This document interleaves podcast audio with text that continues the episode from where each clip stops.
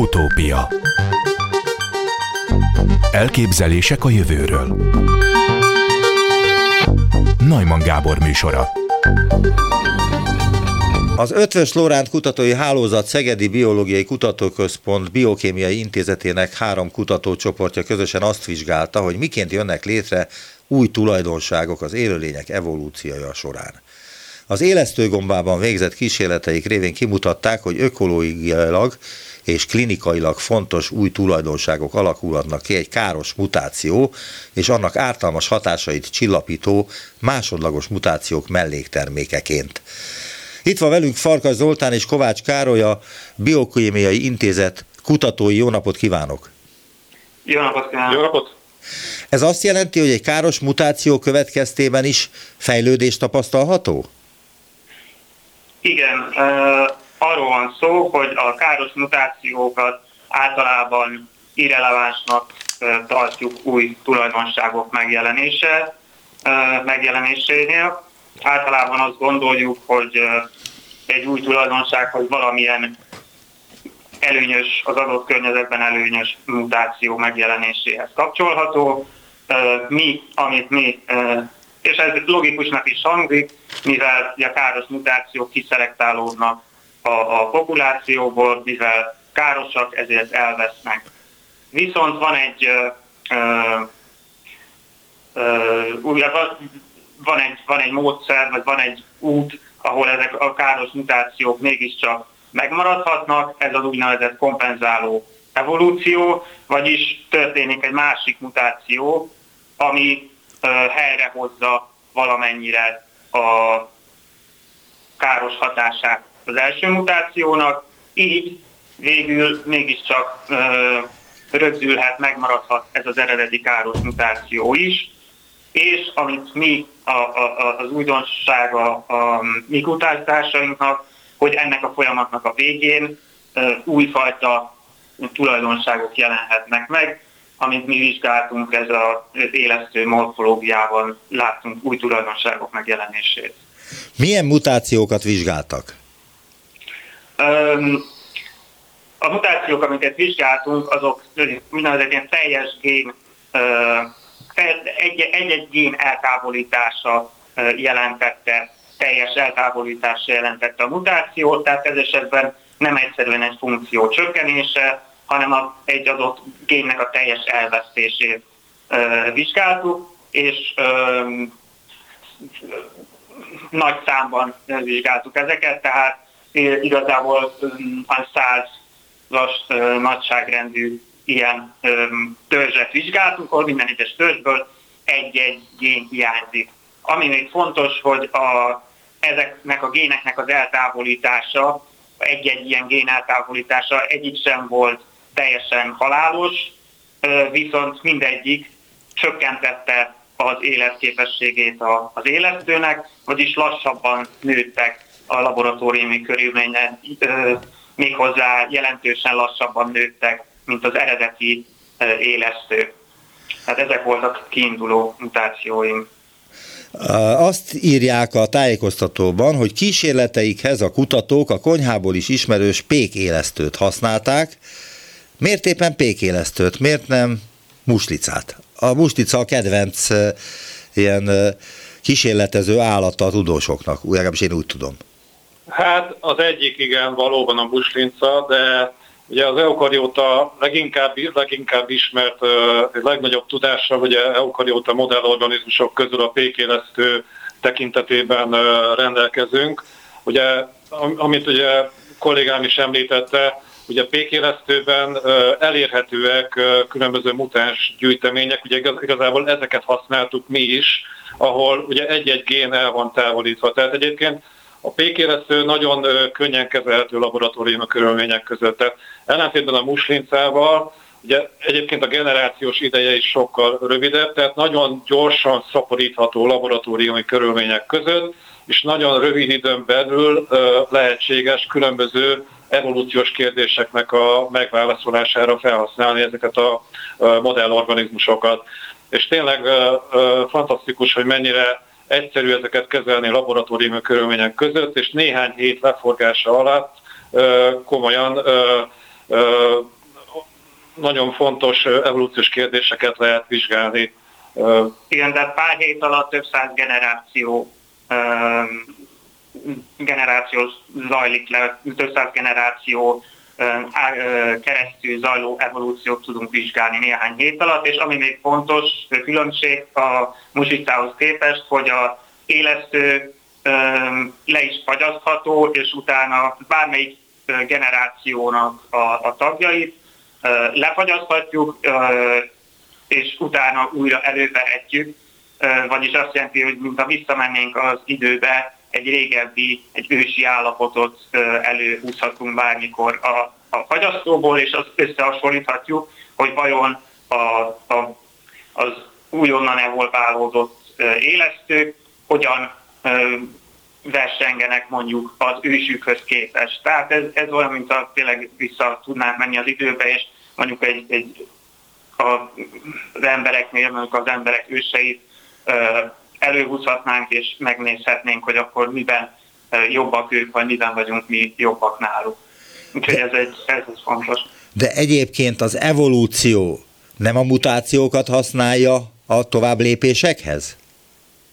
De így van, az evolúció nyersanyagai a mutációkban és örökítőanyagban történő változások, ezeket vizsgáljuk, és ami fontos, hogy um, most már a, a, az új uh, ilyen szekvenáló technológiák révén meg is tudjuk nézni, uh, hogy milyen, mik ezek a mutációk, amik történnek, uh, történtek um, mondjuk a több száz generációs evolúció végeredményeként. Tehát, hogy meg tudjuk nézni, hogy milyen volt a kiinduló állapot, abban annak milyen gényei voltak, milyen mutációk, és meg össze tudjuk hasonlítani egy későbbi állapottal, vagyis pontosan látjuk, hogy mik azok a mutációk, amik változtak az evolúció során.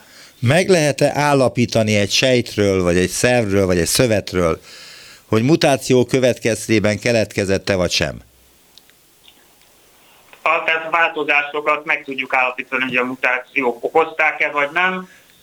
Tehát egyrészt, amit mondtam, össze tudjuk hasonlítani az, mondjuk az evolvált állapotot az ősi állapottal, és utána, ha látunk mondjuk 10 különbséget, 10 mutációt, akkor megpróbálhatjuk, akkor honnan tudjuk azt, hogy vajon melyik okozza a különbséget, úgy tudjuk megállapítani, meg, hogy fogjuk egyenként ezeket a mutációkat, és bevisszük az ősi állapotba, és hogyha az a mutáció, amit mi bevittünk az ősi állapotba, ugyanazt az eredményezi, mint ami látunk az evolvált állapotba, akkor az azt jelenti, hogy az a mutáció felelős a változásért. Vagyis tudjuk kísérletesen tesztelni, hogy melyik mutáció felelős, melyik változásért.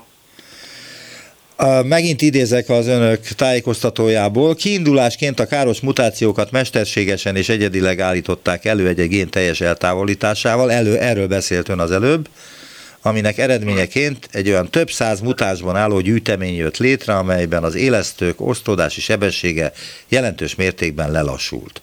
A mutáns élesztőket ezután három hónapon át növesztették a laborban a kompenzáló mutációk felbukkanására várva, ami be is következett. Elmesélnék, hogy ez hogy történt, tehát hogy bementek a laborba, várták, hogy történjen valami, megint nem történt, és akkor egyszer csak történt valami, és ez a valami mi volt? Hát ezt ugye úgy kell elképzelni, hogy a laboratóriumban ezek az élesztők különböző eszközök segítségével tápoldatból tápoldatba átfihetők, tehát ugye leoltjuk, szaknyelven ezt úgy mondjuk, hogy leoltjuk az élesztőket, tehát igazából egy tápoldatban növesztjük az élesztőket, Ugye nyilván a tápoldatban található tápanyagok végesek, tehát amint ugye elfogyasztják az összes tápanyagot az élesztők, akkor ezeket egy új, friss tápoldatba kell őket ö, ö, átvinni, hogy tovább tudjanak növekedni, és újabb és újabb generációk jöjjenek létre. És ö, tulajdonképpen ez történt a laboratóriumban, hogy ö, két naponta fogtuk ugye a, a, a növekvő élesztőket, amik egy ilyen kis ö, kémcsőben növekedtek. Ugye most ugye több száz mutásról beszélünk, tehát ö, ö, itt ezeket ö, nagy, áteresztő képességű módszerekkel kezeltük, tehát nem kémcsövekben, hanem még annál is kisebb úgynevezett mikrotiter lemezeken növesztettük, ahol akár 96 törzs egyszerre is növeszthető volt, de minden esetre annyi történt, hogy két naponta ezeket a felnőtt élesztőket, amikor, amikor már elfogyott a tápanyag, átvittük új tápoldatban, és ezt folyamatosan ismételtük két naponta. És tulajdonképpen annyi történt, hogy 104 napig ezt folyamatosan elvégeztük, és a 104 napot követően, ahogy a kollégám is említette, természetesen az evolúció közbőső időpontjaiban lefagyasztottuk ezeket az élesztőket, tehát eltettük későbbi vizsgálatoknak a, céljából, és a, a, a kísérlet végén tulajdonképpen 104 napot követően, az majdnem ugye három hónap, megvizsgáltuk az élesztőknek a növekedési képességét. Most erre ugye különböző módszerek vannak, Ugye az általunk használt módszer az az volt, hogy az élesztők milyen gyorsan képesek duplikálódni, tehát milyen gyorsan képesek önmagukat megkétszerezni a folyadék tápoldatban, ehhez különböző úgynevezett lemezolvasókat használtuk, amelyek alapján az élesztőknek a, a, a sűrűségének a növekedését, tehát a, a folyadék tápoldatban elért biomasszának a, a növekedését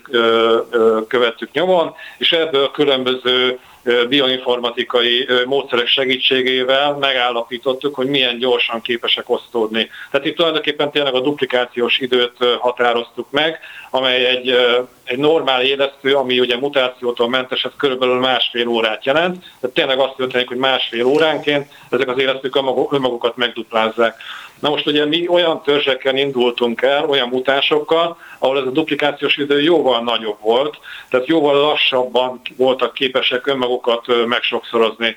És igazából mi arra voltunk kíváncsiak, hogy a laboratóriumi evolúciót követően ez a duplikációs idő, ugye a, a, a megkettőződésnek az ideje, az visszarövidül-e a, a vattipus tehát a normál éreztő sejt által képviselt másfél órához. Egy pillanat, ne haragudjon itt a szavába vágok, de ide belevigyeztenék egy kérdést az önök tájékoztatójából, ami ehhez kapcsolódik konkrétan.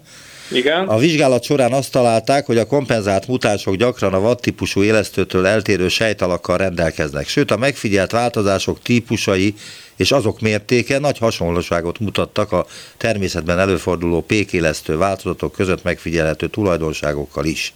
A sejtalak tehát gyakran megváltozott, a kutatók azonban arra is kíváncsiak voltak, hogy a kísérlet során kitenyésztett élesztők képesek-e többsejtű formák kialakítására is.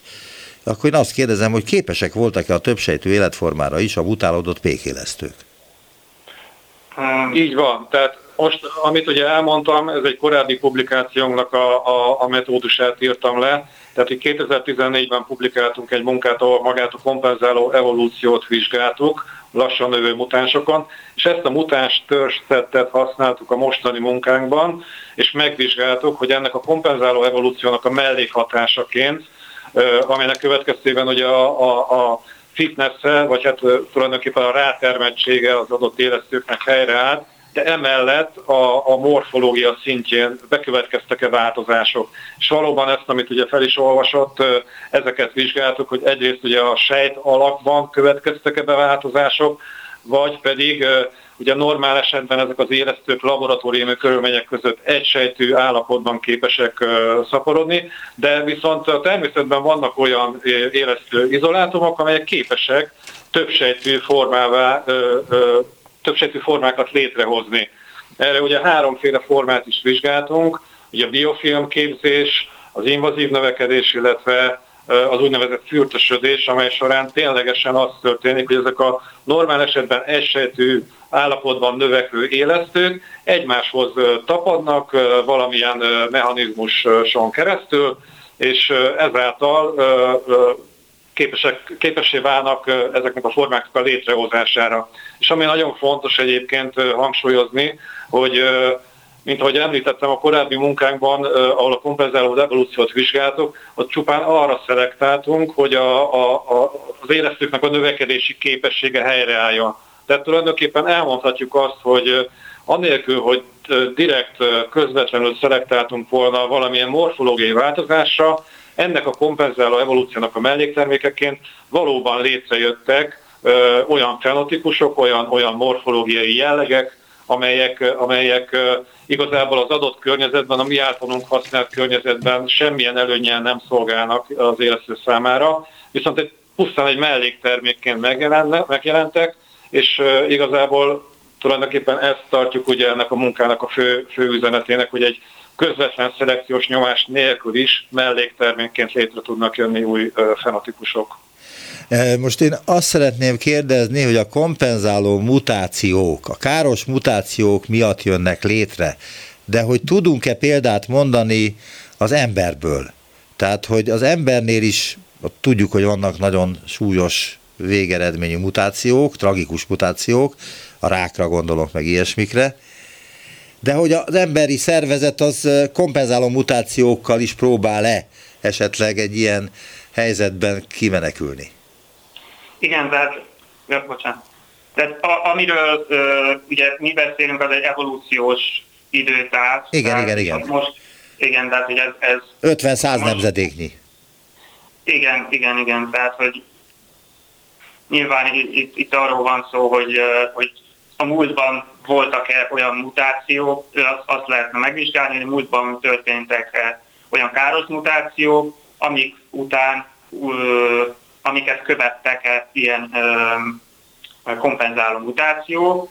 Ez egy nagyon jó és fontos kérdés, és ez, ez olyasmi, amit de mi is kíváncsiak vagyunk. Egyelőre ezt majd különböző élettörzsekben próbáljuk majd a, a vizsgálni, hogy vajon látunk-e nyomait. Tényleg mi a következő lépés? Tehát, hogy mi a következő lépés az élesztőgomba után, milyen állatkával vagy növényel fognak kísérletezni ugyanebben a témakörben, vagy ez befejeződött? Nem, nem fejeződött be, tehát számos módon lehet továbbvinni ezt a, ezt a témakört. Ugye, amit ön is említett, ez a, az egyik kérdés, hogy vajon a természetben mennyire látjuk ennek a, a nyomait, hogy e, ilyen kompenzáló evolúció e, végbe ment. A másik, e, illetve hogy ami minket érdekel, hogy ha végbe is ment ilyen kompenzáló evolúció, akkor ez vajon jelent, vezethetett, vezethetett-e új tulajdonságok megjelenéséhez. Másik kérdés, hogy vajon más élő, milyen más élőlényeket vizsgálunk. Baktériumokat, egy másik projekt keretében baktériumokat kezdtünk el vizsgálni. Itt ilyen megint csak gyakorlati jelentősége lehet annak, hogy mondjuk ez egy ilyen káros mutáció és kompenzáló evolúció során létrejöhetnek-e olyan baktériumtörzsek, amik mondjuk ennek a melléktermékeként antibiotikumokkal szemben ellenállóbbak lesznek-e. Hát ez egy, ez egy olyan, vagy bármilyen más új tulajdonságra tehetnek-e szert. Ez is egy olyan projekt, ami jelenleg zajlik. Minden káros mutáció után kell lennie valamilyen kompenzáló mutációnak, vagy nem? Eh, ahhoz, hogy fennmaradjon, ahhoz, hogy ha olyan káros mutációkról beszélünk, ami utána eh, fennmarad az adott populációban, tehát rögzül az evolúció során, akkor igen, Viszont a legtöbb káros mutáció azval nem ez történik. Tehát a legtöbb káros mutáció valójában elveszik a populációból, kiszelektálódik. Tehát ez a, ez a gyakoribb eset. Viszont ritkán előfordulhat, hogy, hogy kompenzáló mutáció segítségével rögzül. De tudnak mondani valami olyan erre vonatkozó példát, ami, ami egyértelművé teszi ezt, hogy mi a káros mutáció és mi a kompenzáló mutáció? Tehát van-e ilyen példa a természetben? Függetlenettől a mostani élesztőgombás kísérlettől. Uh, igen, tehát vannak, vannak ilyen példák.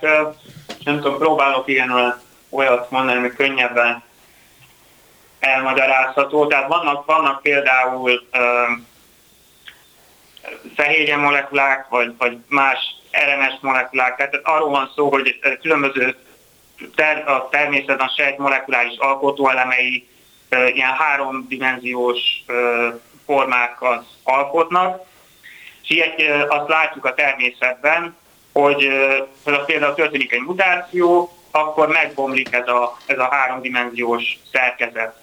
Tehát káros, káros lesz a, a mondjuk a fehérje vagy az RNS, tehát az adott molekula stabilitása szempontjából. Tehát látjuk, hogy van egy mutáció, ami káros. Ilyenkor az adott molekulában egy másik mutáció, másik mutáció az, ami helyrehozhatja ezt a, ezt a, ennek a térszerkezetnek a, a megbomlását.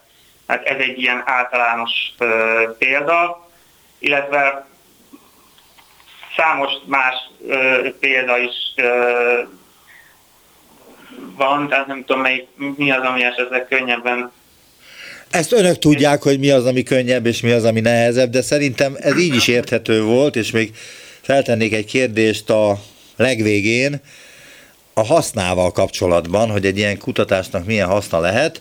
A, azt írják ebben az ismertetőben, hogy a felfedezés biotechnológiai gyakorlati jelentősége, hogy új stratégiát nyithat meg iparilag hasznos fehérjék laboratóriumi kitenyésztéséhez. Megtennék, hogy ezt megmagyarázzák itt végén, hogy ez pontosan mit jelent, tehát akkor ezzel sok pénzt lehet keresni?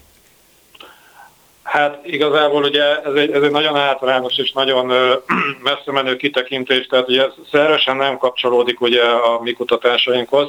Ezt csupán felvetettünk annak a lehetőségét, hogy valóban ez a koncepció, hogy egy, egy közbülső káros mutáció hozzájárulhat minőségileg új enzimek létrejöttéhez. Ez mint egy, ez mint egy opcionális lehetőség, lehetőségként felvetettük. Ugye általában egyébként ugye a fehérjéknek a, a a fehérje, irányított fehérje evolúció, ami egyébként 2018-ban ugye kémiai Nobel-díjat is eredményezett ugye három kutatónak.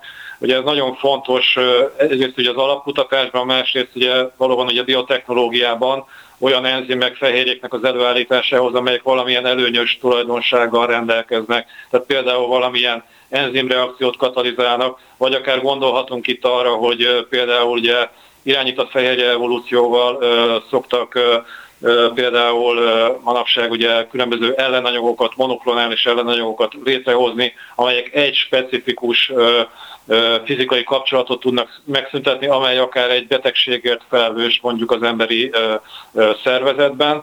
Tehát ténylegesen és ez a, ez a irányított fehérje evolúció, ténylegesen a természetes szelekció elveit próbálja meg kiaknázni, itt tulajdonképpen ugye arról van szó, hogy a sejtekből kiveszük az alkotóelemeket, és tulajdonképpen laboratóriumi körülmények között tudunk végrehajtani egy evolúciós kísérletet, akár élő szervezet nélkül is. Persze ugye nyilván, hogy ezek, ezeknek egy részében egy élő szervezeteket használunk, de nem ugye az eredeti gazdaszervezetet, hanem egy, egy modellorganizmust. Minden esetre valóban ugye felmerül a kérdés, hogy lehetnek olyan, lehetnek-e olyan tulajdonságú enzimek, fehérjék, amelyek egyébként erőnyös mutációk sorozatos felhalmozódásán keresztül nem lennének elérhetőek. És valóban egyébként egy korábbi szimulációs munka kimutatta azt, hogy lehetnek olyan fenotípusok, olyan morfológiai jellegek, különböző fenotípusok, amelyek valóban csak egy közbülső káros mutáción keresztül elérhetőek, tehát tulajdonképpen tényleg a káros mutáció egy, egy ugródeszkaként szerepelhet ugye az evolúció során, és tulajdonképpen mi erre találtunk kísérletes bizonyítékot. Nagyon szépen köszönöm az interjút. Kovács Károly és Farkas Zoltán, a Szegedi Biológiai Kutatóközpont kutatói voltak az utópiában. Viszont hallásra! Köszönjük szépen!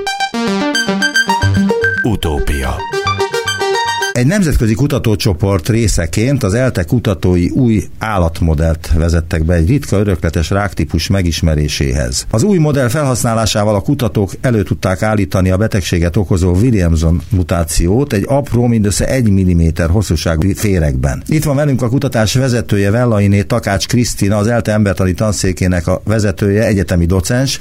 Kedi csókolom, jó napot kívánok!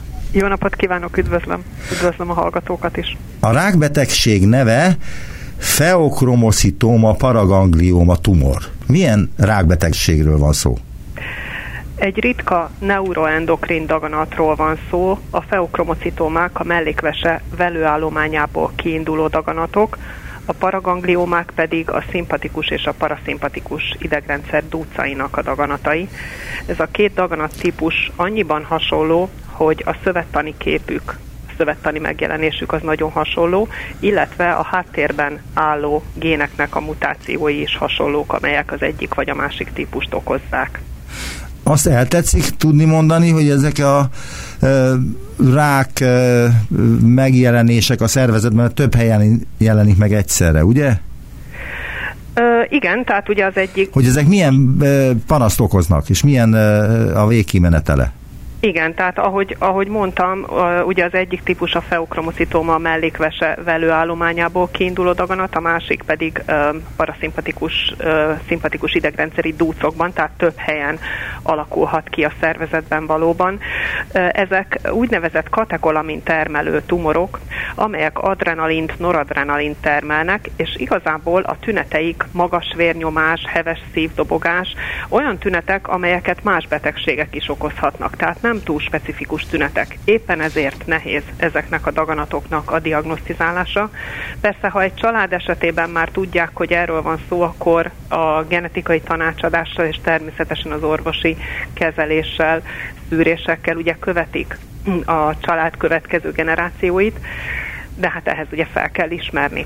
A probléma az, hogy műtéti úton is nehéz őket eltávolítani, nagyon sokszor az anatómiai elhelyezkedés miatt, illetve az is előfordul, hogy egy rutinszerű érzéstelenítés is végzetes lehet ezeknél a ritka daganatos betegségben szenvedőknél a műtétek, műtéti eljárások során. Tehát, hogyha egy másik betegség miatt kell altatni az illetőt, akinek ilyen betegsége van, feokromoszitoma paragangliómája van, akkor meghalhat? Így van, így van, így van. Miért? Miért halhat meg? Tehát, hogy milyen bajt okoz egy altatás egy ilyen betegségben szenvedőnél?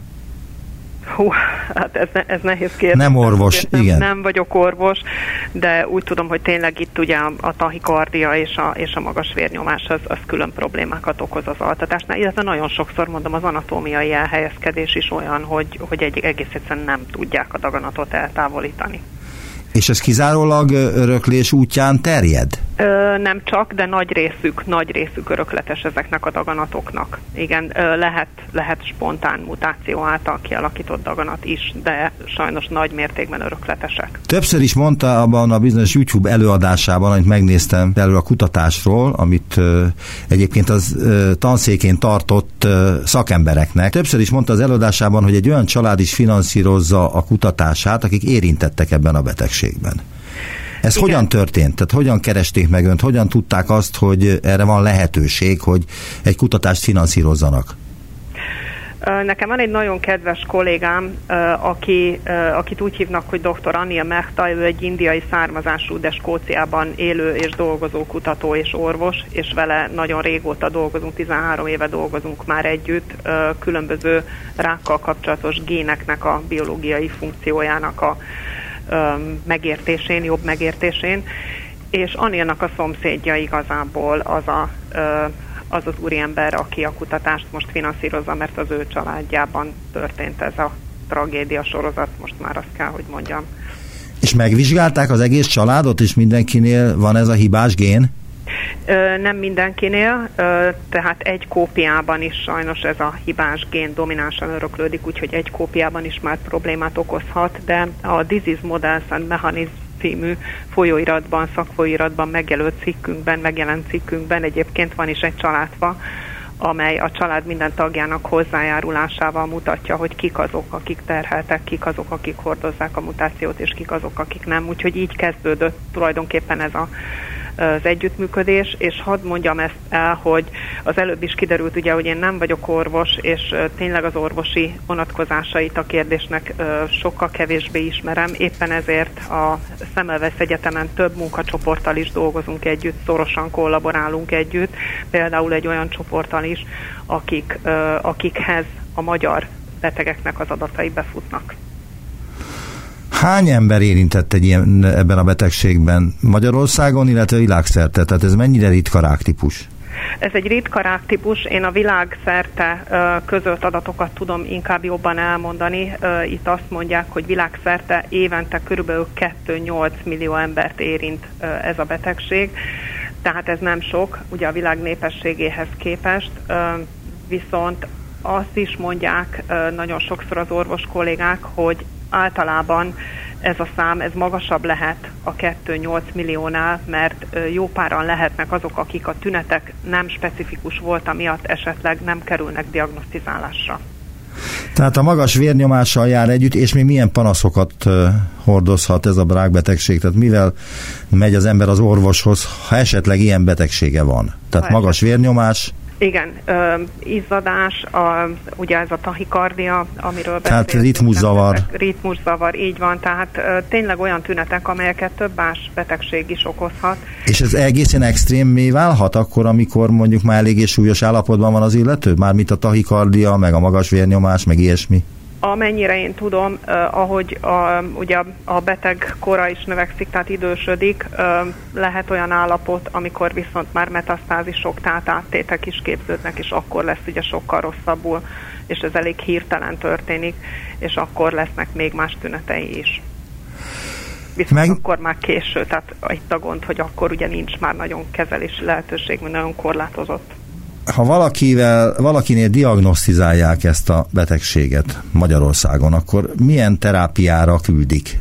Mit, mit próbálnak vele csinálni? Na itt mondom azt, hogy uh, akkor uh, mondom azt a munkacsoportot, azt a, uh, az orvos kollégám által vezetett munkacsoportot, dr. Pató Csatilának a munkacsoportját, akiket meg tudnak erről részletesen kérdezni. Egyébként uh, a Sotéról, tehát a Szemövesz Egyetemről vele dolgozunk szoros kollaborációban, Sebestyén Anna csoportjával, illetve Tretter László csoportjával.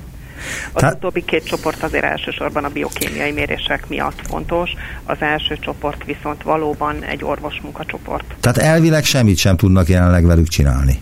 Én akkor azt teszem ki ebből. A... Nem mondom, hogy semmit, de korlátozottak a kezelési lehetőségek, és amit a doktor úr mondani szokott, az az, hogy amikor áttétképződés van, akkor hirtelen rosszabbodik a beteg állapota, és akkor nagyon nehéz már bármit is tenni. Tehát van egy olyan rákbetegség, amelyel nem nagyon lehet semmit sem kezdeni, igen.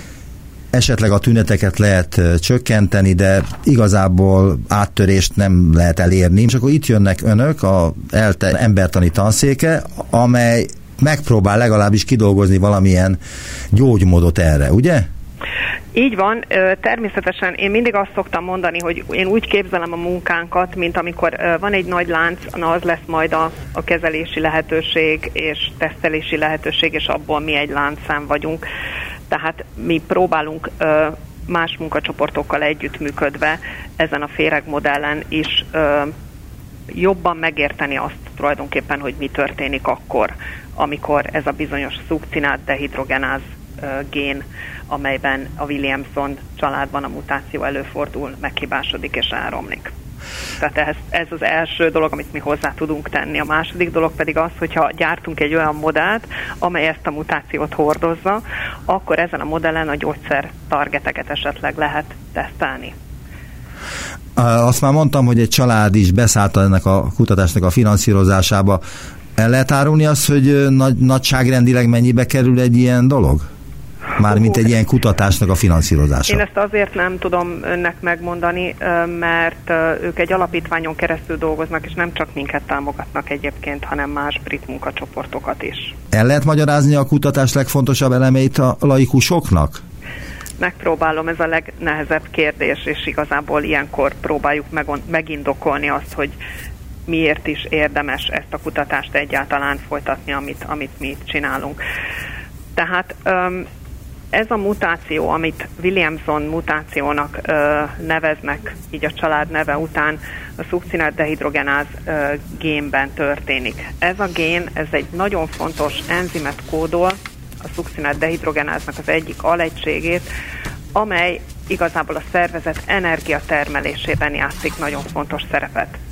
És ha ez a gén nem megfelelően működik, akkor az energiatermelés, az anyagcsere is módosul és mi először ezt próbáltuk megérteni, hogy hogyan módosul az általunk előidézett mutációt, ugye megpróbáltuk ugyanezt a mutációt, ami a betegekben kialakult, tehát a betegekben jelen van, megpróbáltuk a féregben is előállítani. Sikerült is. Erre azért van lehetőségünk, ezt hadd mondjam el, mert egy nagyon erősen úgy mondjuk konzervált génről van szó, tehát tulajdonképpen a féregben ez az enzim maga nagyon-nagyon hasonló felépítésű és nagyon hasonlóan működik az emberhez. Mit jelent az, hogy konzervált gén? ezt jelenti, hogy ö, szinte aminosav sorrendre, tehát a ö, fehérjék építőkövei ugye az aminosavak, és szinte az aminosavaknak a ö, sorrendje is megegyezik a féreg megfelelő gényében és az ember megfelelő gényében. Nem egyezik teljesen meg, de nagyon-nagyon hasonló tehát az enzim ugyanazt a funkciót látja el. Ilyenkor van arra esélyünk, hogy egy ilyen nagyon egyszerű modellorganizmusban egyáltalán ezt a kérdést feltegyük, hogy hogyan tudunk vele segíteni ugye humán betegségek esetén. Tehát megpróbáltuk ugyanazt a mutációt előállítani, ez sikerült is, és uh, itt tulajdonképpen... Várjunk csak, hagyd kérdezzek ebbe igen. is bele. Hogyan tudnak mutációt előállítani, előidézni? Um, a, az idei uh, kémiai Nobel-díjra biztosan emlékeznek, igaz? Igen, a, készítettem is erről interjút. A Jennifer Dadna és az Emmanuel Charpentier.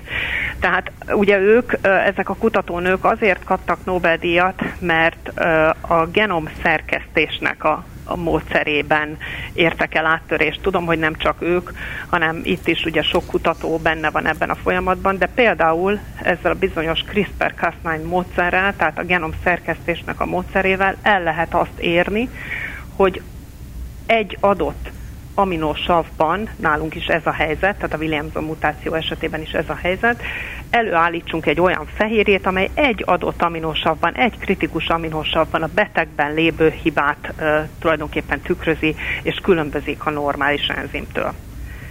És sajnos ez az egy aminosavnyi csere, ez egy arginin histidinre való csere, ez a teljes enzimnek a működését és a szerkezetét felborítja tulajdonképpen ezt vizsgáltuk, tehát azt látjuk, hogyha ez az aminosav csere megtörténik, az enzim bár ott van, de nem működik, és mi azt próbáljuk megérteni, hogy az állat anyagcseréjére vonatkozóan milyen következménye van ennek az enzimnek a hibájának. Tulajdonképpen egy olyan ö, új anyagcsere mechanizmust ö, vesz fel ez a mutáns állat, tehát egy olyan anyagcserét ö, fog produkálni, amely a tumorsejtekre is egyébként jellemző, laktátot, tehát tejsavat fog termelni, és gyakorlatilag ebből állít elő majd energiát a szukcinát dehidrogenáz enzim működésképtelensége esetén. Aha, ez a cél, ugye? Hogy ezt elérjük? Ez a tény, ez a tény, hogy ez történik, tehát ha a szukcinát dehidrogenáz enzim hibás, akkor egy másik anyagcsere útvonalat próbál a féreg véghez vinni. De ez nem megoldás a rákbetegségre? Tehát ez Na nem egyfajta... Ezt a rákos sejtek is, ezt a rákos sejtek is végzik. Úgy is hívják, hogy Warburg effektus. Tehát amikor az anyagcseréjük eltolódik a laktát képződés felé, ez egy, ez egy jellemző jellemző jelenség, és ezért örülünk mi annak, hogy ezt mi is elő tudtuk idézni a féregben, mert ez azt jelenti, hogy tényleg egy olyasmi működést látunk, mint ami a humánrákos sejtben történik. Erről a Warburg effektusról mondani még egy pár, pár szót, hogy ez voltak éppen mi is, mert ugye egy Nobel-díjas tudós, akit Warburgnak hívtak, fedezte fel. Így van, így van, Otto Warburgról van szó, és Igazából arról van szó, hogy évtizedekkel ezelőtt történt még Otto Warburgnak a felfedezése. Ő is látta azt, hogy a tumorsejtek sok esetben laktátot állítanak elő, és nem igazán értették akkoriban még, ma már talán többet tudunk róla, és többet értünk abból, hogy ezt a tumorsejtek miért csinálják, ugyanis a laktát előállítása az gyakorlatilag kevesebb ATP-t, tehát ilyen energiatároló molekulát eredményez, mint hogyha a citromsav ciklust és a terminális oxidációt, oxidatív foszforilációt egy sejt teljesen végigviszi. Akkor tud belőle a mitokondriumaiban gyakorlatilag nagyon sok ATP-t, nagyon sok energiát előállítani. Várjunk le, próbálom fordítani, amit az előbb mondott egy perc alatt, hogy ez szőlőcukor, ugye, hogy szőlőcukrot állít elő a tumoros sejt, de nem, hogy nem, az... laktát, ez tejsav. A tejsav. Tejsav. tejsav. Én keverem már Igen, ezeket, elnézést. igen. Tehát tejsavot, tejsavat állít elő ez a sejt, a tumoros sejt, Így van. de hogy nagyon nagy gondban van azzal, mert hogy a tejsavat nagyon nehezen tudja energiává alakítani. Illetve van energia mellette, de kevesebb egész egyszerűen, mint hogyha mitokondriális ö, energia gyártás az, az megfelelően működne. Mert ugye a mitokondrium az, amelyik az energiáért felelős a sejtekben. Így van, így van. Most ez igazából a tumorsejteknek egy ilyen adaptív működését mutatja. Ők nagyon sokféle körülményhez képesek alkalmazkodni. Például ahhoz is, hogyha a mitokondrium nem működik megfelelően, akkor ugye képesek egy másfajta anyagcserére áttérni, és ez a laktát termelés, és gyakorlatilag ez az, amit mi is modelleztünk. Igen, de az azt mondja, hogy ez nem jó. Benne.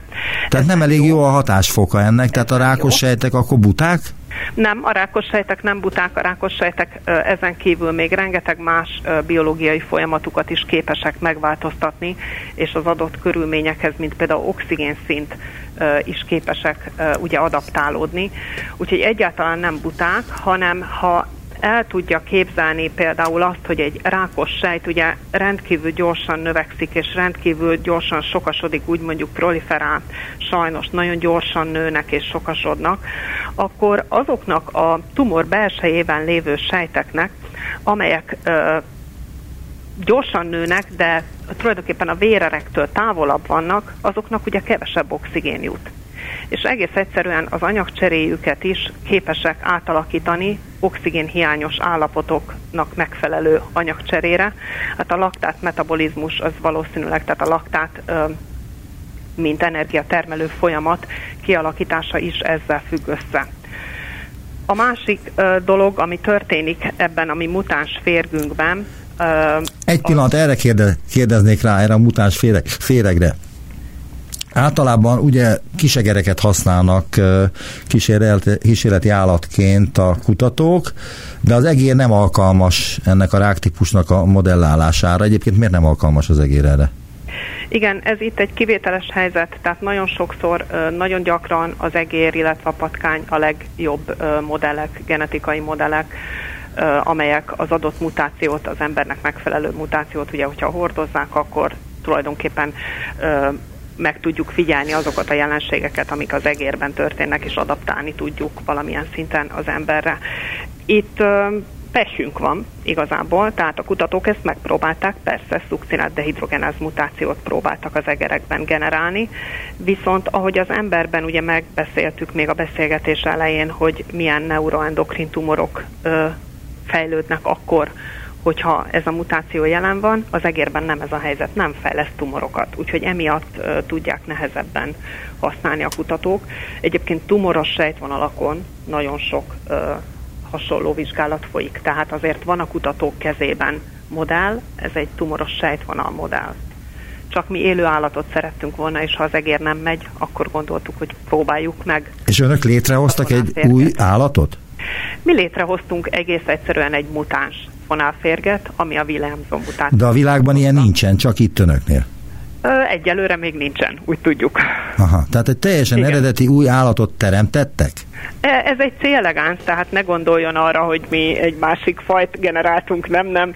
Tehát egy nematódánk van, ami egyébként egy sérült állat, tehát tudjuk, hogy laktátot generál, tudjuk azt is, hogy ez egy steril állat, tudjuk azt is, hogy egy ivarszervi defektje van, de ez egy fonálféreg. Igen, csak nem egy egészséges fonálféreg, és próbáljuk ebben a beteg állatban keresni azokat a biológiai folyamatokat, megérteni azokat a biológiai folyamatokat, amik lejátszódnak, és megnézni azt, hogy mennyire hasonlóak a betegekben lezajló folyamatokhoz. De hát azt írják abban a cikkben, amire célzott az előbb, nemzetközi világhírű folyóiratról van szó, hogy ö, sikerült létrehozni a tumort ebben a fonálféregben. Nem a tumort hoztuk létre, ez egy érdekes dolog, hanem azokat a hatásokat, amelyek ö, létrejönnek akkor a tumoros sejtben, ugye, tehát a betegekben, az ő tumoros sejtjeikben, ha a szukcinát dehidrogenáz enzim nem működik. Tehát például a hipoxia megemelkedik, a laktát termelés felpörög, tehát a metabolizmus ugye át ö, alakul laktáttermelés. Tehát ugyanaz a kór is mélye ennek, mint hogyha harákos lenne egy ember, és ugyanezt hasonló, mondaná. Igen, hasonló. Én azt nem mondom még, hogy ugyanaz, tehát nagyon sok dolog Akkor hasonló. még, de hasonló. Bizonyos jegyekben már látjuk, hogy hasonló, ugye ezért is tudtuk publikálni. Tovább kell még mennünk, tovább kell még elemeznünk a, a férget, például a hipoxiának a mechanizmusát, a szukcinát felhalmozódás az hipoxiához vezet, ezt nekünk még tovább kell vizsgálnunk, tovább többet kell tudnunk a modellünkről. Tehát a férgeknek is van magas vérnyomásuk, ez azt jelenti? magas vérnyomásuk az nem, az nem lesz. Egyébként tumoros lehet a féreg, de csak egy szövet, a csíravonalnak a szövete lehet tumoros, tehát ott lehet ilyen kóros, tumoros proliferációt megfigyelni, mint a humán tumorok esetében, többi szövetben nem. Magas vérnyomása az nem lesz, viszont például a hipoxia jelensége az, az, az itt is monitorozható, tehát Aha. az bekövetkezhet és monitorozható. Ahogy mondtam, az egyszerű ö, folyamatok, mint az anyagcsere, az is ugye monitorozható, vizsgálható, hogy ugyanolyan irányba tolódik el a mutáció esetén, mint az embernél. Mit gondol, mennyi ideig fog tartani ez a kutatás, illetve milyen eredménnyel zárulhat? Én azt remélem, hogy egy pár éven belül, tehát egy két-három éven belül fogjuk tudni azt, hogy mennyire hasonlítanak a Williamson mutáns féregben végbe menő folyamatok a tumoros sejtekben, tehát a feukromocitómás, illetve a paragangliomás sejtekben végbe menő folyamatokhoz. Ha hasonlítanak, akkor ahogy egy sejtvonalon lehet majd, lehet ma is gyógyszerjelölteket tesztelni, akkor párhuzamosan lehet ezen a férgen is. Nagyon szépen köszönöm az interjút Velainé Takács Krisztina, az ELTE embertani tanszékének eh, tanszékvezető egyetemi docense volt az utópiában. Kezi csókolom, viszont hallásra. Köszönöm szépen, viszont hallásra!